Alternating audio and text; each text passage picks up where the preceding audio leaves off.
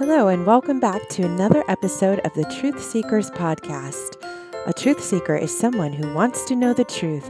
They search for what's true and they won't rest until they find it. I am a truth seeker, and if you are too, then you've come to the right place where we will search for truth each week in the stories of the Bible. If you've been following along, then you know that in our last episode, David, God's anointed one as the future king of Israel, killed the giant Philistine Goliath with one stone and a slingshot. God had anointed David because God knew David's heart was a heart that longed after him. Saul was still king, but God had told Saul that his son Jonathan would not become the next king after him. Saul's family would no longer inherit the kingdom of Israel because of Saul's disobedience and disregard for the Lord. After David killed Goliath, all the people of Israel rejoiced. David was the hero they had been waiting for. David continued to serve King Saul, and from that day, King Saul kept David with him and did not let him return to his father's house. Whatever Saul sent him to do, David did it so successfully because the Lord was with him. Saul even gave David a high rank in the army. David was in charge of many men in Saul's army because of his skill and his bravery and courage.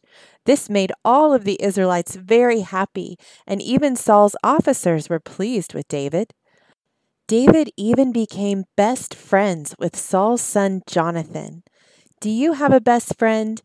If you've ever had a best friend, then you know how great it is to have someone to spend time with, to play with, to talk with, to do things with. David and Jonathan were so close, they were like brothers. The Bible says that Jonathan became one in spirit with David. That means Jonathan and David knew each other so well that they were there for each other no matter what. Jonathan even made a covenant with David. Do you remember what a covenant is? A covenant is an agreement or a promise between two people. Jonathan made a covenant with David that they would be friends all of their days and they would support one another and take care of each other if ever either one got in trouble. That's the best kind of friendship there is. And to prove that he meant it and would not break their covenant, Jonathan gave David his robe, along with his tunic, and even his sword, his bow, and his belt. This was very important because, as we will see, their friendship would soon be tested. You see, after David and Saul returned from the battle with the Philistines, the people came out from all the towns of Israel to meet King Saul with singing and dancing, with joyful songs, and with tambourines and lutes. They danced and sang because they were so happy the Lord had given them the victory over the Philistines. This is what they sang. Saul has slain his thousands, and David his tens of thousands. Saul has slain his thousands, and David his tens of thousands. Saul has slain his thousands, and David his tens of thousands. Oh dear, did you hear that? They were saying that David was more successful than Saul in battle. They were cheering on David and his victories as greater than Saul's. Well, this made Saul very angry. When he heard them singing this over and over and over again, he became irritated and mad. He thought, They have credited David with tens of thousands, but me with only thousands. What more can he get but the kingdom?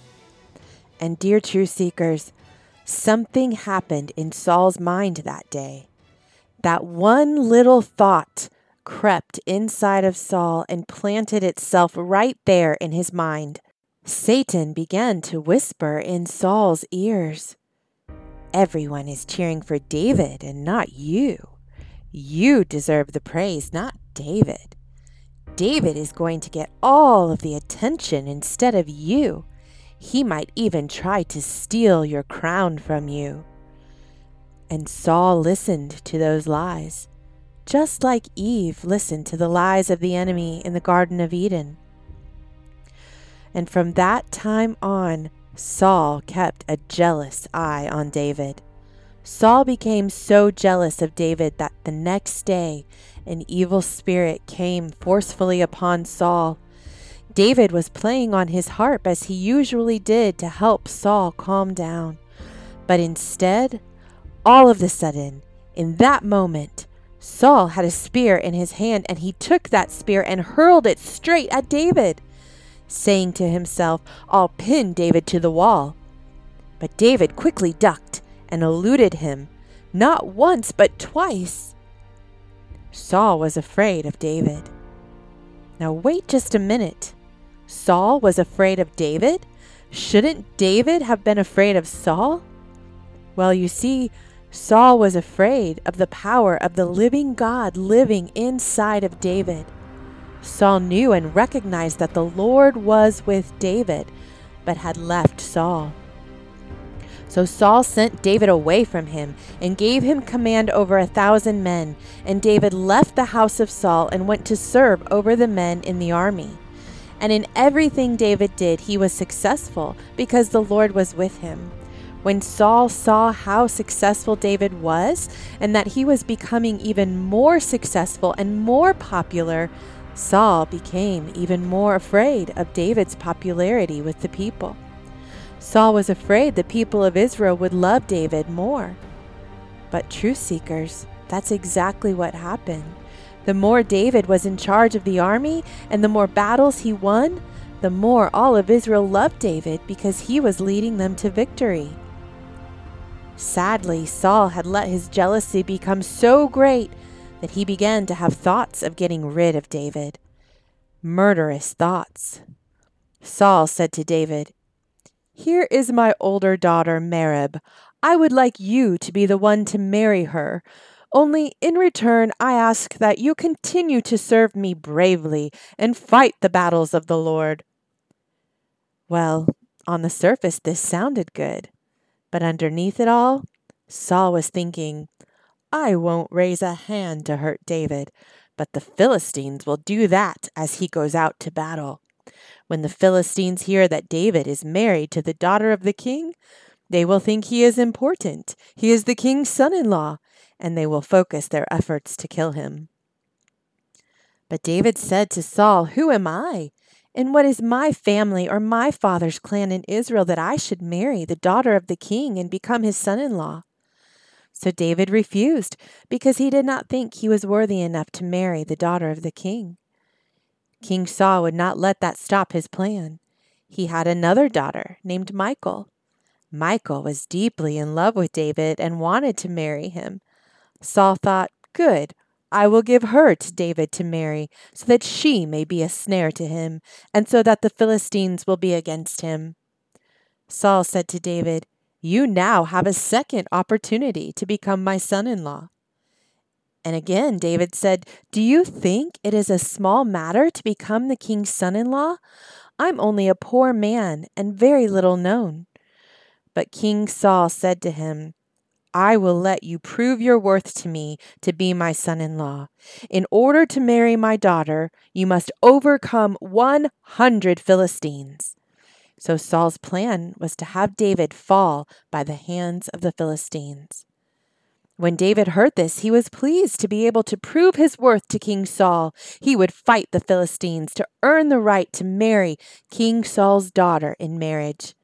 This was an honorable thing in David's sight, so he agreed to it. Now, truth seekers, do you think Saul's plan will work to get rid of David? Do you think Saul's plan for the Philistines to kill David in battle will work? The Bible says that David and his men went out and overcame not only a hundred Philistines, but twice that many the Lord gave David the victory, and David conquered 200 Philistines that day. Of course, Saul's plan did not work. The Lord was with David. So Saul gave David his daughter Michal to be married, and David and Michal were married. When Saul realized that not only was the Lord with David, but now his daughter loved him with all of her heart, Saul became even more afraid of David, and in his heart, from that moment on, Saul would remain David's enemy the rest of his days.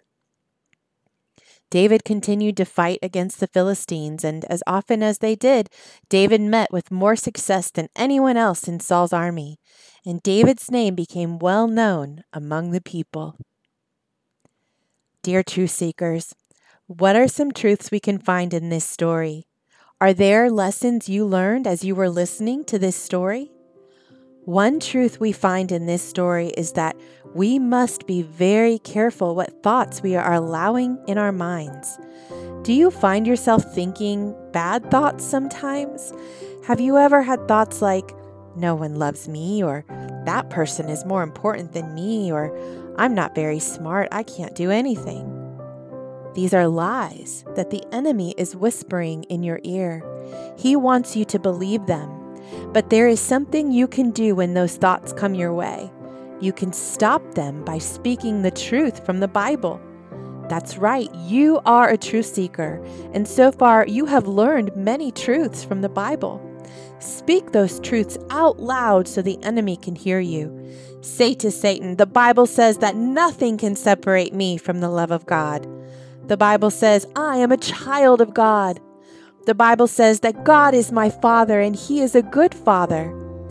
When we speak the truth, we drown out the lies of the enemy and he has to leave us alone. Saul did not drown out the lies of the enemy.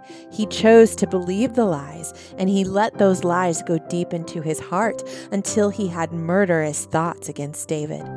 We must always keep watch over what thoughts we are allowing to fill our minds. The Bible says to think only on what is good and lovely and true. Do you know that there is another truth we learn from this story? We learn that as God's anointed one, nothing or no one could harm David. The Lord was with David, and even when Saul tried to harm David or have him killed, God protected him. No plan of the enemy will ever work against you who are a child of God. You have no need to fear what anyone or anything might do to you. God is greater and He is taking care of you.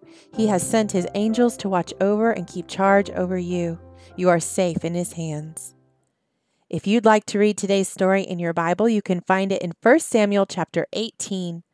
Let me pray with you before we go. Dear Father, we thank you that you are our protection. As we trust you and follow you, you have promised to never leave us or forsake us. It says that you encamp around those you love. Just like your presence went before the Israelites in the wilderness, so your presence is always with us. Help us to be careful about what thoughts we allow to enter our minds. We don't want to be like Saul and let thoughts of jealousy and hatred fill our minds. When we are tempted to believe the lies of Satan, help us to remember the truth from the Bible that we have learned. Help us to memorize and think about and dwell on your words to us always. This will help us when the enemy comes to lie to us. Give us the courage to shout out the truth when we are tempted to believe a lie. We shout, Nothing can separate us from the love of God. We are your children, fully loved by you. Amen. Thank you for joining me today. I want to let you know that the Bible curriculum I have written called A Thread of Hope is now available on patreon.com forward slash Sherilyn R. Grant. The first unit has been uploaded with the first five podcast lessons and worksheets to go along with each lesson. The very first lesson of the unit I have made available. It's free and open to the public. So you can go there and sample the first lesson to see if it's something you and your children might be interested in before subscribing to become a member.